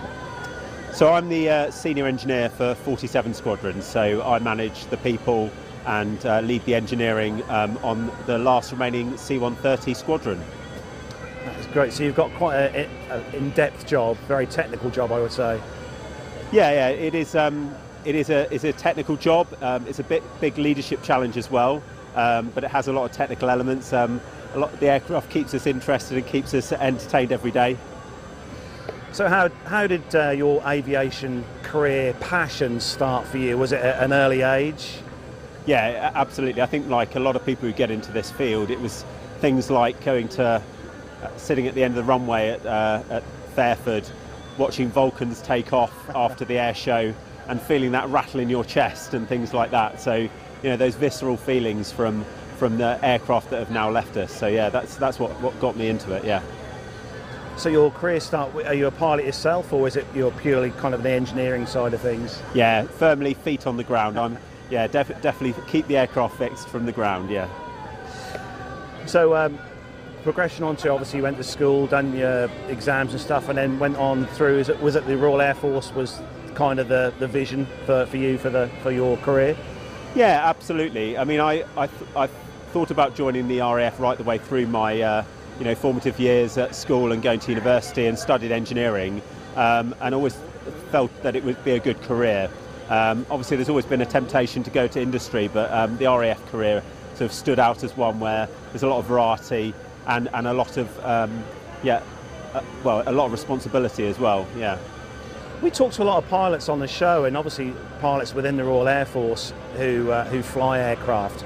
Obviously, everyone thinks you know the Royal Air Force is, is flying. All you do is fly, is fly aircraft, become a pilot. But obviously, there is the engineering side, which is is a, a side I think that most people don't kind of look as an avenue to go down to be within the Air, uh, Royal Air Force. Is it kind of for you? Is it, it you know you, love you love that aspect of it? Yeah, absolutely. And there's we've got a, a lot of um, people who are technicians in the Air Force, and you think that's a growing area with um, you know the growing field of communications, cyber, and all that side of the house.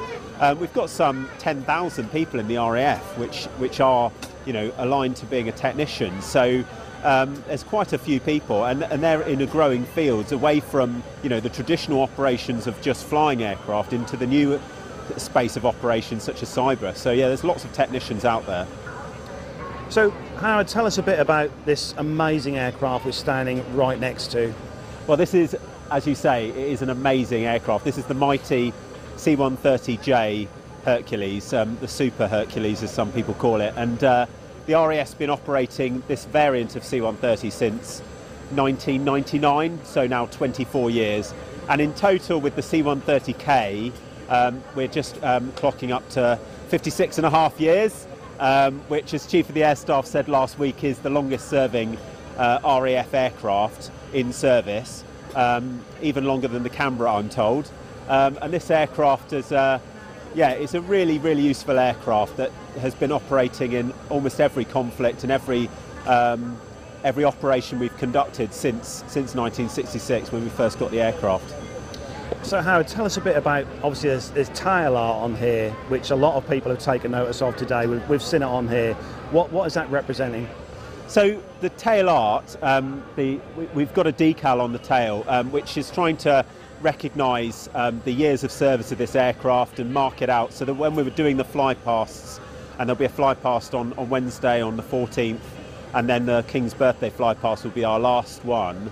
We're just trying to mark it out and, and, and honour those 56 years, uh, but doing it in a way uh, which has allowed us to operate these aircraft right away to the end. Um, so doing uh, an elaborate um, tail design would have been preclusive in order given the fact that we came back from operations only last Sunday, so a week ago, uh, we weren't able to put in place something more elaborate because, of course, you need you need time to put it on, and then also, should we get called to do anything, we need to be able to take it off again. So, that yeah, we went for a fairly simple design. I think it's quite elegant.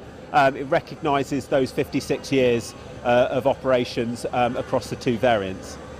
So, what other uh, trips have you got planned for this year? Obviously, shows. We've got obviously we're here at RAF Cosford uh, today, um, and obviously we're starting to get to the end now of obviously the tour with the aircraft. What, where, where are the uh, next sort of shows you'll, you'll be at this year? Um, so this is going to be our last show. So Cosford is our last air show. Um, we've got some amazing crowds here today. Um, I can't. I'm absolutely blown away by the queues to come and see the Hercules. And, uh, and, and yeah, we won't be going to RIAT obviously because that, that is in July after we've gone out of service. So from here on in, we've got our national fly pass where many people from around the UK will get to see the aircraft. Um, and that's now been published, so people that are interested can see where they can go to see the aircraft. And then, of course, we're going to be flying over London next Saturday for the King's birthday fly past alongside many other RAF and uh, defence aircraft. Oh, I'm sure. And you'll, will you be on board yourself? Um, I don't know. Like I said, firmly rooted to the ground. Um, I think the King, uh, the uh, national fly past is going to be a long, long flight uh, in the medium and low level. Um, so it, it could be very interesting for passengers. So I, I won't be on that.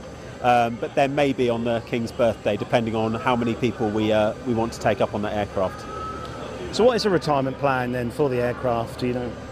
Well, like this, um, like any aircraft, we've got a, a great um, sales agency to try and get the best value from these aircraft when, when they go out of service. Clearly, in an ideal world, we get um, we get every last ounce of uh, of use out of these aircraft before they go out of service. These ones are roughly halfway through their life, so we will be selling them, and they're quite valuable assets. Um, so we will be selling them. We've got 15 at the moment in the MOD, uh, five remain in the Ford fleet, but all of those 15 aircraft uh, we will be looking to sell on, yeah. I think it's safe to say many people know the Hercules is kind of built to last. It's one of those aircraft that you you, you think of as being a bit like the B-52 that seems to go on and on and on. I think I think these aircraft will be flying for, for many years to come. Yeah, well, the American philosophy is if it if it ain't broke, don't you know, don't fix it. So, you know, you look at some aircraft like the B-52, um, which they're talking about it being the first hundred-year aircraft. You know, and this is the same. I mean, some of these aircraft have gone through major servicings inside the last year, 18 months, and so some of them are now, um, you know, have a bit like Trigger's broom. A lot of the components have been changed, and the only thing that's original on it are the are, are, is the airframe. It's one, it's one of those questions that, that people ask us all the time. Is when, when you have an aircraft like this, is you know what will ha- what will be its end of life? You know, you see these these companies around the, the, the globe that tend to have like tags made up of aircraft and stuff. And when you have an aircraft like this, which has that tail logo on, you know, these aircraft become kind of collector's items in, in, in a sense. Uh, are you a, a collector of aircraft parts yourself, like me?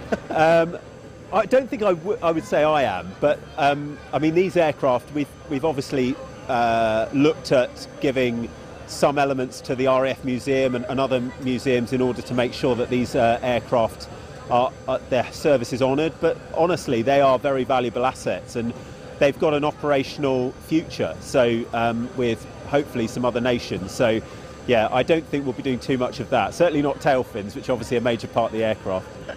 Coffee table made from a tail fin, Yeah, that'd be nice, yeah. um, just one last question, Howard. We on the show, we, we always ask our, our, the people we talk to on the show uh, this question. It's a kind of a, a kind of put you on the spot question as such in regards to aircraft. But if you were given the chance now, here at Cosford, uh, to jump into an aircraft, albeit retired, still flying, GA, military, commercial, whatever, if it was here at Cosford, you were given the opportunity to get in and fly that aircraft, what would the aircraft be? That, that is a very difficult question and one that's probably got a quite a quite a controversial answer. But You can have um, more than one answer. Okay. I, it'd have to be either the Vulcan or the Lightning. Um, you know, the Lightning One. Um, I think both of those aircraft are pretty iconic, um, and they're they're aircraft that you know I've seen fly, and I would definitely want to go up and have a look at them. I think you know my I'm an engineer, and I hear the stories about the uh, the engineers that worked on the Vulcan to make them ready to launch within the, the, the set amount of time that were required to, and some of those those elements.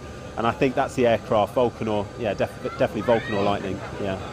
That's not one we get very often, so it's good to hear a, a different difference in there. For me, I have to say, one of the things that I miss from the Royal Air Force, and those listeners of the show will know this because I, I go on about it all the time, mostly on the show, I do miss the TriStar. Okay. I really do miss the TriStar. I, I know some some don't miss the TriStar. For me, I loved the uh, the L1011 TriStars that you guys used to have, obviously with the refueling uh, wing. And I have a piece at home in the office as well. Do you? Yes. So I, I I do sort of miss the TriStar. I don't. I don't miss the uh, the very long journeys in and out of Afghanistan on a TriStar, but I do Really? miss the aircraft. Yeah. Wa- Was it right that we used to hear that they used to go tech a lot? For me, I, I, I never, you know, I've flown on them as a child as a passenger version, but I always used to hear from, from the other members of the Royal Air Force that we talked to on the show, they used to say they used to go tech quite a bit. So they were, um, yeah, wonderful aircraft, but they, they required quite a lot of care and maintenance. Yeah. Well, I'm glad I've got a piece of one at home anyway. But Howard, just want to say a big thanks to you for coming on the show. It's been great to speak to you today and uh, talk about this aircraft and obviously the important role uh, that you guys play and stuff. So we wish you all the best for the future, whatever you're up to. And uh, thanks for uh, taking time to speak to us today. no, it's my pleasure. Thank you. Thank you. Well, that was great, wasn't it? And that was uh, Howard Fielder there, and uh, telling Carlos all about the C-130J, and uh, what a tremendous aircraft that's been o- over many years. And of course, uh, Jeff, you've got some uh, past experience of heavy transport aircraft, haven't you? Yeah, but before I tell you about that, can you still hear me? Yes, yes, yes, yes. All good. Okay. Did you see the front of the airplane, the uh, pilot coming out of the front door Mm. and kind of going like this? Like, get that guy out of here. Yeah. Anyway, yeah, I flew the, uh, as I was mentioning before my my sound cut off, um, and I think that it's actually uh, Matt that's doing it. Um, but uh, How rude. the uh, C-141 uh, Starlifter uh, made by Lockheed, and that was the longest flight that I had uh, uh, taken, um, and it was a double uh, air refueling flight, and it was uh, quite long. It was somewhere between 15 and 17 hours, I believe. Um, can you still uh, hear and see me? Mm, Yes. Very much so. Yeah, Okay. yeah. All right. And uh, so anyway, it was a great airplane. Uh, Lockheed. I've flown two Lockheed jets, and uh, one is the uh, 141 Starlifter, and the other one, um, the civilian uh, Lockheed L1011 TriStar, Oh, which uh, no. Carlos uh, has a thing about. Shoehorning into every possible interview. Yeah. But it's a, it's a it's a beautiful airplane, best airplane I, I think I've ever flown in my life. But uh, yeah, so what else, what else did you want to know about uh, the long haul lifestyle of the uh, of the 141 that I flew basically for the U.S. Air Force Airlines? That's kind of the uh, job that I was doing in the uh, Air Force. I mean, how how does that compare? I mean, I, you know, um, obviously most of your long haul stuff is is sort of in, in your military career, and I'm sure you did a bit of long haul, obviously, when you were first with Acme. But um, like, how does that compare? How does like long haul flights compare with what happens in the commercial world? Uh, they're very similar. Uh, the and uh, from in my experience, they were almost identical because back in the day when I flew the uh, as a first officer on the uh, L1011 for Acme, um, it was a three uh, pilot crew. Uh, so you know, captain, first officer, and the second officer, which was the flight engineer. And back in those days, we didn't have breaks. You know, we we didn't have uh, augmented crew, so we were in the seat the entire time of the flight. Which uh, and a lot of these flights, I was flying a lot of the uh, Hawaii Hawaii Hawaii Hawaii. Uh, flights out, out of Atlanta, and uh, those could uh, be, you know, eight, nine, ten hours, sometimes even longer. Uh, the nonstop uh, back might even be closer to 11. And uh, we were in the seat the whole time, no breaks. Um, so uh, it was a different kind, and that was the kind of flying that I was doing in the 141 Hmm. uh, in the Air Force as well. Nowadays, uh, long haul flying is a little bit more. Um, uh, I don't know what the right word would be. Comfortable uh, because you know you have more crew members to kind of spread the work periods out a little bit, and then you have a chance to leave the flight deck and uh, go back in a crew rest facility or at least a uh, first class or business class seat and uh, take a little bit of a break, maybe two, three, four hour break before um, returning to the uh, cockpit environment. And uh, yeah, so um, it's a little bit different world, and I've not experienced that kind of long haul No. flying. So No, indeed. Uh, any other questions, uh, Nev, before we uh, we move on? Uh, no, um, only I th- just think that we should probably have Jeff um, Jeff on the show permanently because he's so much more interesting than Carlos. well, cool. Oh, wow. oh wow. Okay. Hey, Carlos, I had nothing to do with this. I And- should have just and- thought that. I shouldn't have said it. I beg What? It again, And Nev.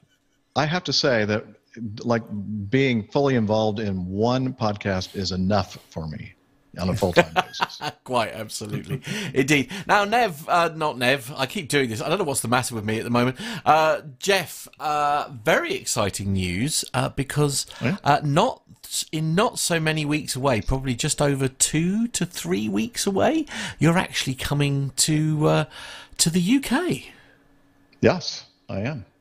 Um, I plan on heading over, uh, flying over like on the 1st or 2nd of July, and then uh, staying at the uh, Anderson Casa, Oh, lovely. uh, Captain uh, Nick's uh, place with uh, his lovely wife, Jilly.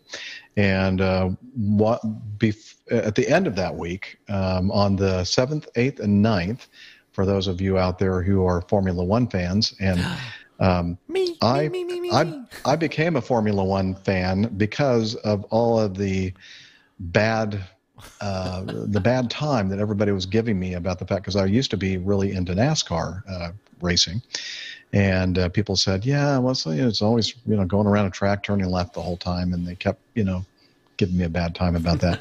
you should check out Formula One. I went, okay, I did. And uh, yeah, I got bitten by the Formula One bug, and I've been watching it now for a few years, and I love it. And I thought, you know what, it'd be fun. It- It'd be fun to uh, see uh, where it all- started. Basically, I, I, I believe that's correct. at, Mm. Correct. uh, yeah. No. Very the, much. the British Grand Prix Yeah. and uh, so I was looking at some tickets, and uh, uh, all the you know regular grandstand tickets were all kind of snapped up. I mean, this is back in the, at the beginning of the year; they had already been sold out. So I ended up buying a couple of uh, hospitality uh, tickets. Oh, which I hello. yeah. Oh, they're not- lovely. they're not cheap. no, I can Not cheap. imagine. Yeah, yeah, yeah. I bet. Uh, I bet. And uh, but anyway, uh, Nick has never been to a Grand Prix, uh, and uh, and he's a big um, fan of Formula One. And uh, so I said, "How would you like to go to the British Grand Prix?" So that's uh, what I'm actually, you know, going to be there for, which is that that next weekend after I get there. But between the time that I arrive in uh, London area, um, Nick's place, and the Formula One Grand Prix up at Silverstone. Is it Silverstone or Silverstone? I hear Silverstone, two- I say. I have Yeah. to Okay. say, yeah, absolutely. yeah. Silverstone. and Yeah. Silverstone. Um, and so between that time, uh, we thought it would be, you know, I, I feel so bad because I'm going to be away from my, my country, the United States of America. And uh, one of the important holidays for us as a, as a nation is uh, Independence Day, uh, or otherwise known, a lot of people call it the 4th of July. Now, of course, the 4th of July um, is uh, the 4th of July everywhere in the world. I mean, it's the 4th of July, just like the 4th of June, the 4th of May, the 4th of August. so there's no reason that you, as citizens of the United Kingdom, can't come and celebrate the 4th of July with me. It sounds So- like a blooming good excuse to have a beer with an absolute couple of legends, to be honest with you. So I I've popped it in my diary. I'm going to try and do everything I can to get there uh, for it. It's on a Tuesday um, over at the Hendon RAF Museum. A little bit of a cheeky uh, meet up with Captain Jeff, Captain Nick, Nik, and I'm sure a few other people as well. Brace yourselves, everyone. The Yanks are coming to the UK.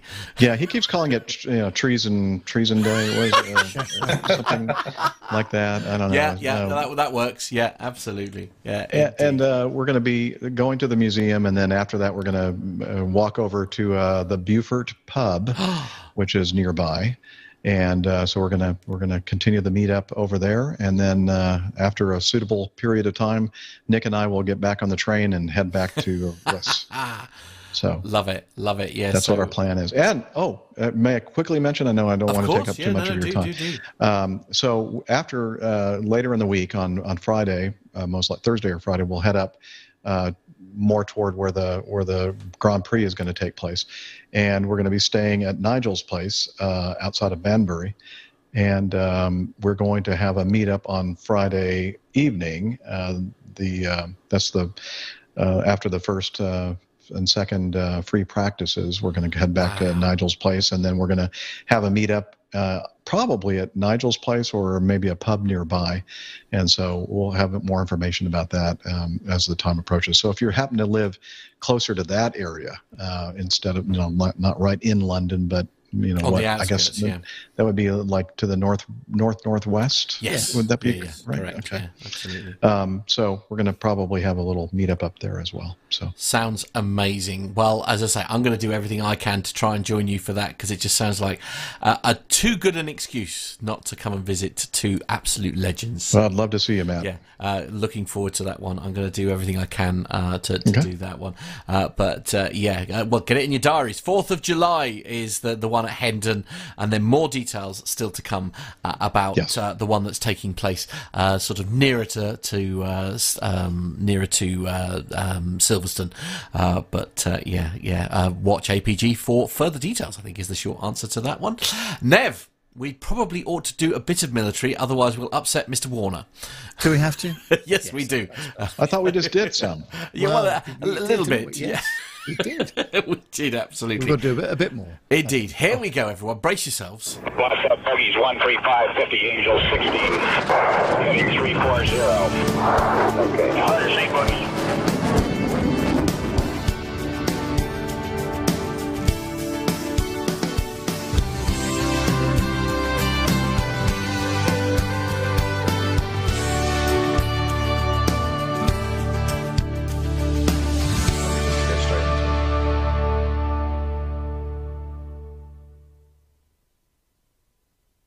Well, this first military story comes to us from swissinfo.ch and it concerns one of the highlights from the Cosford show, actually. It was the uh, Patrouille Suisse who performed a, a great display, actually, uh, a really, really high energy routine with loads of low passes and, and fast turns. They were they were really thrilling to watch. I really tremendously enjoyed them.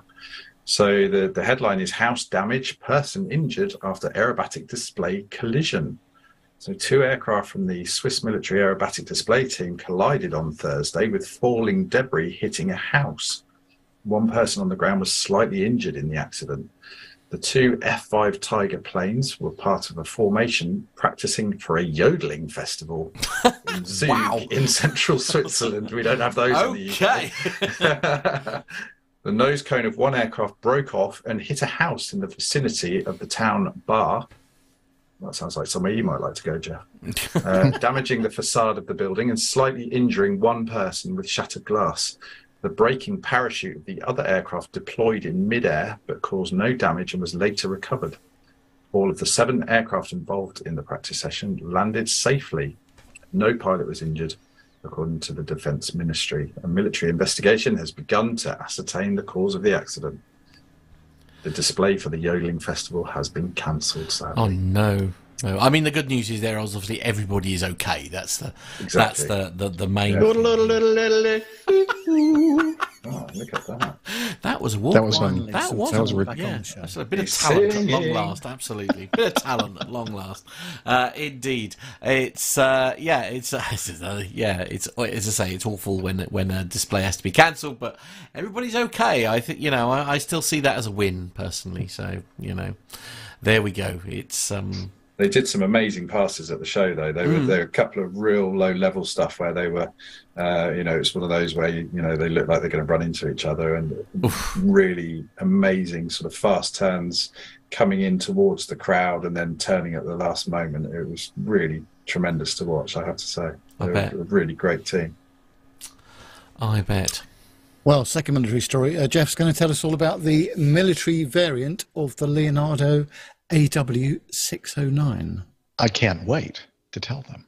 Uh, this is uh, AINonline.com. Uh, Leonardo's acquisition of Bell's share of the AW609 tilt rotor program in 2011 raised widespread speculation regarding the terms of the agreement, specifically about whether it precluded an armed militarized version of the aircraft from ever coming to market.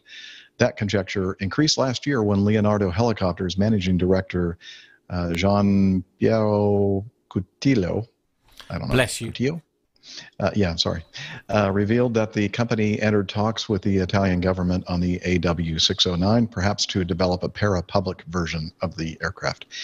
Then in December, uh, the U.S. Army awarded Bell the contract to develop its V 280 tilt rotor prototype into the future long range assault aircraft. The V 280 has a maximum cruise speed approaching 300 knots. Hmm, wow more than 100 knots faster than attack helicopters such as the current Boeing AH 64 Apache or the proposed future attack and reconnaissance aircraft for which Bell and Sikorsky remain in competition. The award led to further speculation about the future military utility of the AW 609, this time as a possible escort aircraft for the V 280.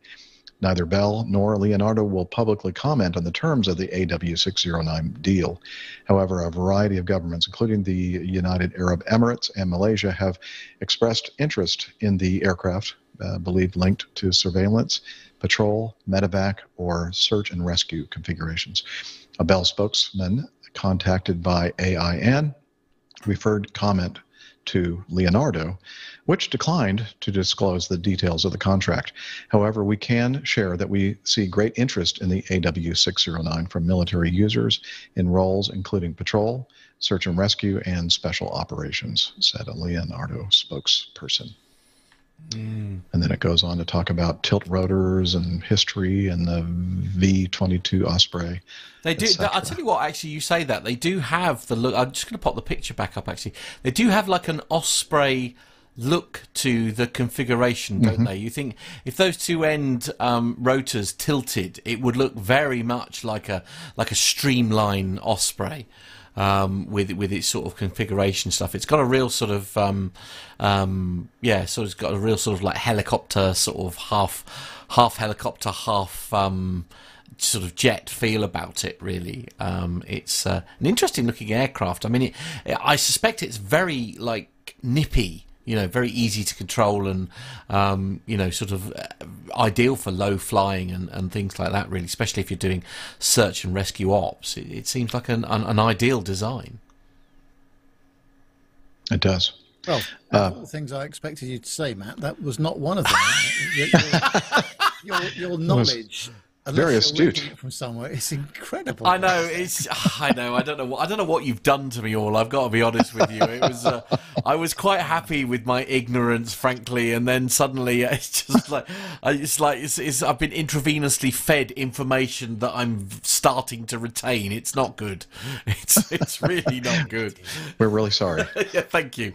Thank you. I appreciate your uh, your kind words, but uh, uh-huh. yeah, it's uh, it's. but I I, I mean, uh, and I'm honest to be brutally honest, I mean, my obsession with the um, the Osprey is purely because of obviously Armando's background and stuff. It's a fascinating aircraft. So anything mm. that's sort of like tick, you know, ticking the boxes or you know a variant thereof, I, I just find is absolutely fascinating. Um, I say the only thing that they could make it more special for me is if it was like it became a mini Osprey where it could be a helicopter slash airplane. I, I just I just love it. But as you say, it sort of gives that vibe, doesn't it? Where it could be doing low passes and, and all that kind of thing, and, and do low level hovering and stuff like that. Which, if you're looking for people, is just ideal. It, it just seems ideal. And if you could have like a miniature version of Armando, well, also. Yes we we all want one of those to keep. Vehicle. Yeah, we all want one of those to keep as our as our like you know. on the countertop. yeah, absolutely. Yeah, yeah. we should start doing 3D models of him. Leave it with me. I'll see what I can do. Absolutely. The, the world's not ready for that much cool. oh, yeah, true. Honestly, I, bless him. The, the one thing about Armando is he has no idea how cool he is. Does he? That's the no. that's the exhausting thing about it. It's just like he. It's like. It's just like you can make anything cool. It's just exhausting. Do you all have uh, bobblehead dolls and, and you know figures? No, yeah, I know what you mean. I don't know, but I think we should do one. Armando we do. bobblehead. I agree, doll. absolutely. Leave it with me. I've got a friend with a 3D printer. I'm I'm so going to make this happen. I'm absolutely going to make this happen. Uh, my modelling skills need some work, but uh, uh, the, the, friend who has one is into his World of Warcraft, so he'd be probably quite good at painting it as well. So yeah, uh, I'm searching the library. I have I have a project now that I know I'm going to try and nail over this weekend. So, uh, so yeah, absolutely. Outstanding. great idea. Great idea. Ah, Nev, what are we doing next? It's the competition next. Ooh, exciting. and this week's prize is the book All About Concorde, written by Mike Bannister, Chief Concorde Pilot. Um, the um, interesting thing about this as well, it's also available as a audiobook, and I've been listening to the audiobook, and Mike does a superb job of describing so many things about the aircraft uh, that I didn't even know, uh, both technical and, and commercial as well. And of course, um, Mike spends a lot of time d- down at Brooklands with the prototype uh, Concorde, and that's one that Jeff and I went on when he was. Oh was. wow! Yes, I even have a certificate. You do, yes. That Um, proves so it. that's so that's good. Now um, we have some answers. We have some correct answers Ooh, to the okay. question. Now this was a I, this question I think is fascinating um, because of of the low number. Um, the question was how much cargo payload was Concorde able to carry, and we've asked you to uh, give it to us to us in metric tons Ooh. if you wouldn't mind. The answer is only two and a half metric tons. Wow. 2.5 metric tons worth of payload in terms of baggage or whatever they else they wanted to carry. Um, and of course, the, the Concorde's range was, you know, a little bit limited. It was designed specifically for the the Paris to New York and the London to New York routes, um, and using you know 95 tons of fuel to do it um, with not a lot of reserve. I have to say. No, no, indeed. indeed. However, it is time for me to have a delve into my special bag here, where I have all the correct answers, and there were a number of them actually, quite a lot of them. So I shall choose one. Let's see who the lucky winner is, and it's Alan White, our good friend from the Republic of Ireland. Alan, well done. I shall send you this book tomorrow. I shall go down the post office. Although I might might wait until Monday possibly because the queue in the post office last Saturday was horrendous. Oh, was it? Oh, Mrs. wow, Nev was okay. getting very twitchy and, and cross. Um, I bet, yes. But I did say it was a good to a good cause. Good so course, it obviously, calmed it indeed. down a bit. So Indeed. Are, are are people from Ireland uh, actually allowed to participate in this contest? Oh, very Anywhere. much so. Anyone in Oh, the okay. world is is more than welcome to enter. So absolutely. we even yeah. sent one to Bill over in Canada the Yeah. other week. Oh, Good old how about Canadian. So, yeah. uh, oh yeah, there, there is there are no uh, no boundaries on the No, absolutely not. If if Royal Mail can send it, then it will leave these shores. Whether they get it or not is, is a I was going to say, well, Good luck with that. is a, is a different story altogether. Yeah, but uh, rush, now, Nev, you've got another competition for us. What are we giving away this time? So the, our good chums at uh, Grub Street Publishing uh, have sent me another book uh, last week. Actually, it's called "From Spitfires to Vampires and Beyond." Uh, It's written by uh, Owen Hardy and edited by Air Marshal G.A. Black Robertson. Uh, and a fine read it is as well, actually. I've been having a bit of a thumb through it this week with some nice illustrations as well. Um, so, the question for this week, it's related to the Spitfires, you might uh, expect. Um, so the question is the Vickers Supermarine Spitfire. How many different marks of the Spitfire were produced? How many different marks of the Spitfire were Oh, produced? that's an interesting one. the, the number of aircraft produced apparently is between 20,300 and 20,400 aircraft, which is an incredible number, isn't it? Um, so yeah, the question is how Well, many Jeff's- different? Jeff's given his answer. Um, Good. trust me, that's the right answer. Send it in. okay, right. All right. Lovely. No, don't don't trust me. I have no idea. So, if you want to take part in the quiz, you have to send an email to podcast at planetalkinguk.com, podcast at planetalkinguk.com, and I shall be uh, putting the correct answers into the hat and drawing out uh, a, uh, a post it note with somebody's name on next week. So, and Go- um, Google is your friend on this one, by the way. Don't think you need to be able Yes, to pull it out we- of your we don't head. mind people no, looking it up. Not at all. Absolutely. Oh, let me I do was it just right now. amazed at the number of aircraft produced, uh, over 20,000. Absolutely amazing. Wow.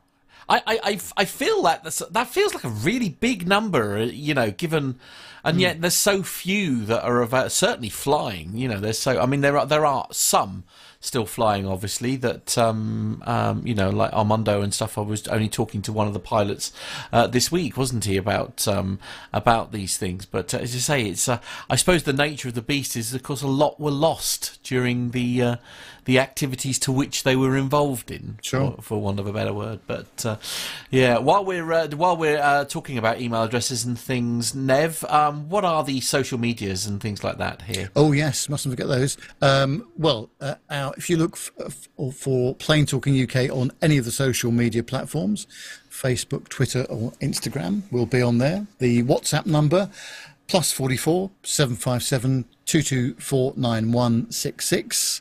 Our email address, as I just mentioned, is podcast at planetalkinguk.com, and the website is all the W's, planetalkinguk.com. You can subscribe to our YouTube channel also, and just search for Play Talk UK. And if you use Amazon, uh, you can use our website to give you a link to Amazon, and we get paid a small referral free fee for your shopping. Uh, you can also become a patron, of course uh, or per, uh, give us some money by PayPal, and you can do that by going to www.planetalkinguk.com, and there is a link on there for that very purpose. And we're very grateful for all of our Patreons and PayPal members for helping us to keep the show on the road. Very much so, very much so. So um, let's do a little bit of a round robin then. Um, Nev, what have you got in your diary for this week? Oh, flying, I'm pleased to say. Back in the air, um, not very far, going to Belgium on um, Monday, quite early, for a conference I'm doing. I'm actually speaking at it as well. So Oh, hello. I hope uh, people don't mind that. Um, Do they know?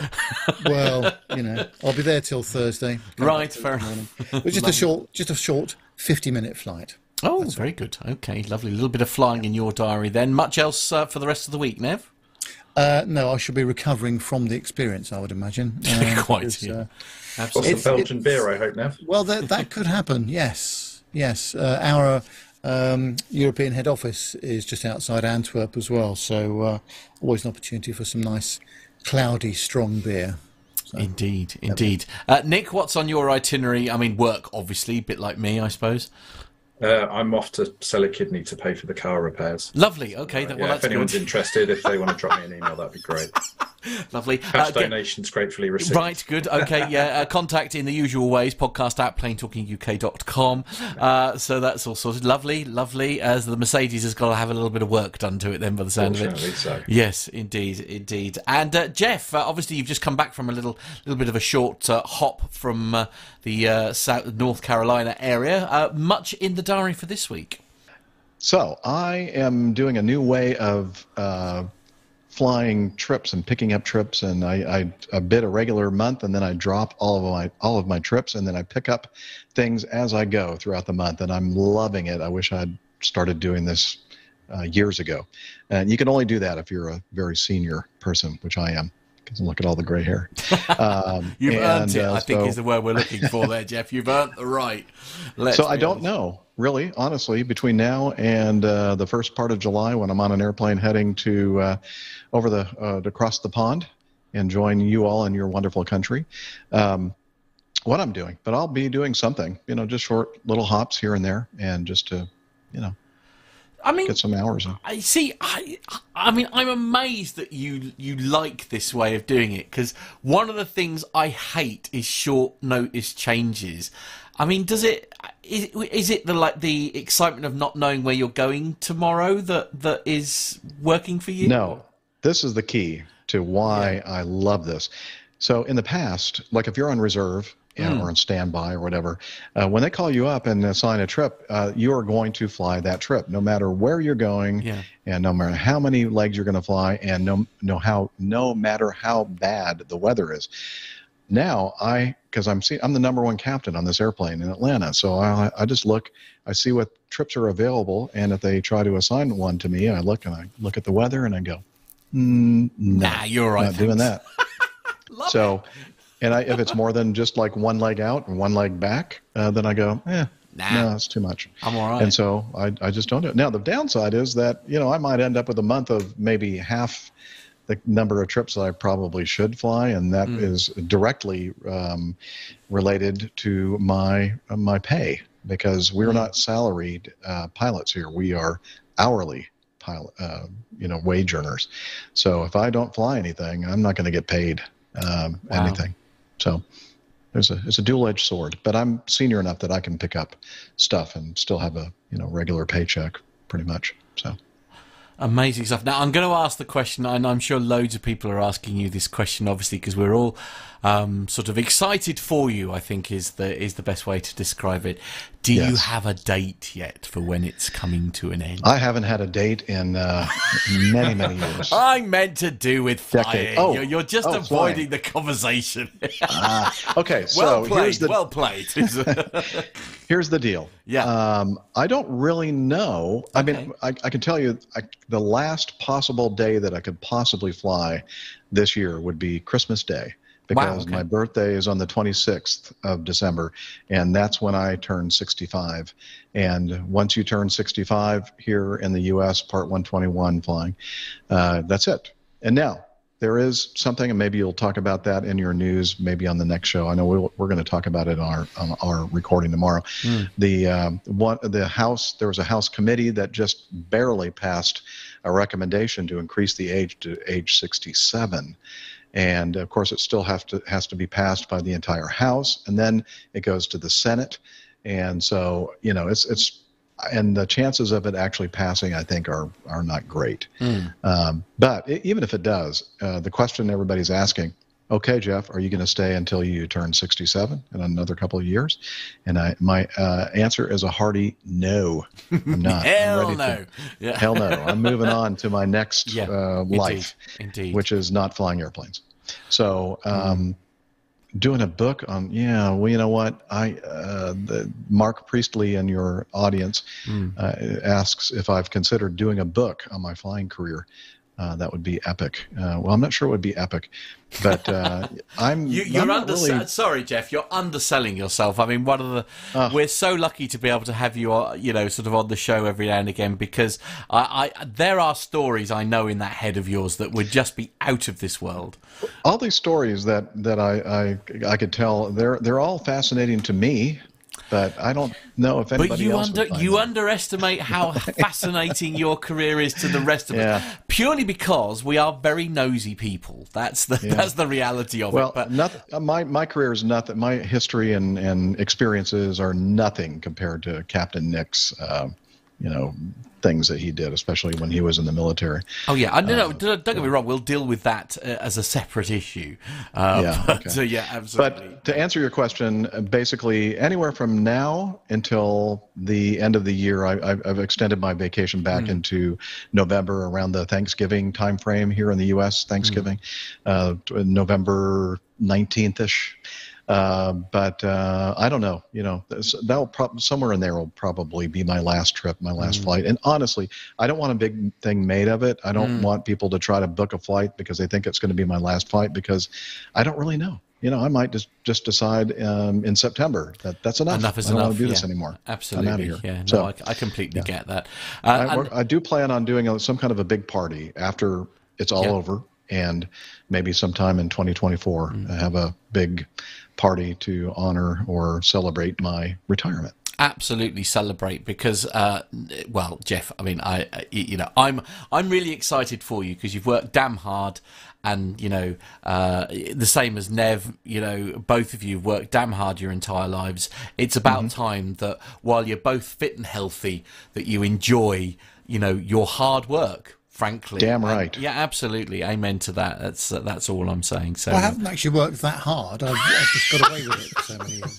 Well, yeah, well, we don't want to go into all the details no no of. no quite let- I, we're just going to stick with what Matt just said. yeah, yeah, yeah. Go with my version. It's much more uh, politically correct and PC and all that. Uh, but uh, yeah, okay, Nev. I think it's time to sort of wrap up. Really. Oh, but there's just uh, I've got just one further uh, question from Bill. Oh, go on. From Canada, Jeff. When do you get the new motor motorhome? Oh, yes. That's another great question uh, to which I wish that I had the answer. I ordered this thing in April of 2021, more than two years ago. I was supposed to get it 12 to 15 months after that, which would have been summer of last year. And then they kind of extended it all the way to like April. Well, of course, April has come and gone. Yeah. We're now in June. And the best guess would be sometime October, November, hopefully, hopefully before I retire. And uh, that's probably the only thing that's really keeping me going in, in my flying career is the fact that I don't have the motorhome yet. No, and soon you've that got transition. that. Yeah, absolutely. So maybe Oh. somebody out there is like purposely uh, delaying it. Yeah. You know, You know what it is? They are, they are big fans of APG. At the, That's who-. Whoever's I'm in keep- charge of it. but I but I'm going to keep doing it. That's what I'm going to be doing in Mm. that darn motorhome. I'm going to be traveling the the North American continent, Mm. uh, doing the show. It's going to be my mobile recording studio. Love and it. We're going to have meetups everywhere. It's just going to be great to see I the love it. community out there. Can't wait. I, I'm s- on, So- uh, genuinely. I'm so excited for you, Jeff. I can't. I can't even put into words how excited I Well, am. for you. thanks. It's just I appreciate be- that. As I say, like you, you, you and and Nev, I'm I'm sort of so excited for both of you. Like you- you know that uh, many many people feel sad like when they're reaching the end of it, but you you've both got so much that you want to do. If you like, when you're finally released from these shackles, for want of a better word. Yep. Um, and it's just going to be it's just going to be amazing. I think the the podcasting world are going to be living the dream once it happens. I think. Oh, well, I can't wait to share it. Absolutely, indeed. Uh, Nev, we should probably wrap up now. Yeah, that's about it for tonight. Thank you, Jeff, so much for coming on. As always, Anytime. Pleasure to uh, hear your stories and to chat with you. Uh, thanks very much indeed, Nik. Thanks for joining us last week as well at RAF Cosford. I really enjoyed our time there. And uh, Likewise, Matt, it was a- thanks a for real pleasure. pressing all the buttons as well as usual. Always a uh, pleasure. this week. Brilliant. Um, so that's about it for this week. So we'll be back same time next week at seven o'clock UK time. Hopefully you can join us then. Meanwhile, hope you have a great weekend. Bye for now.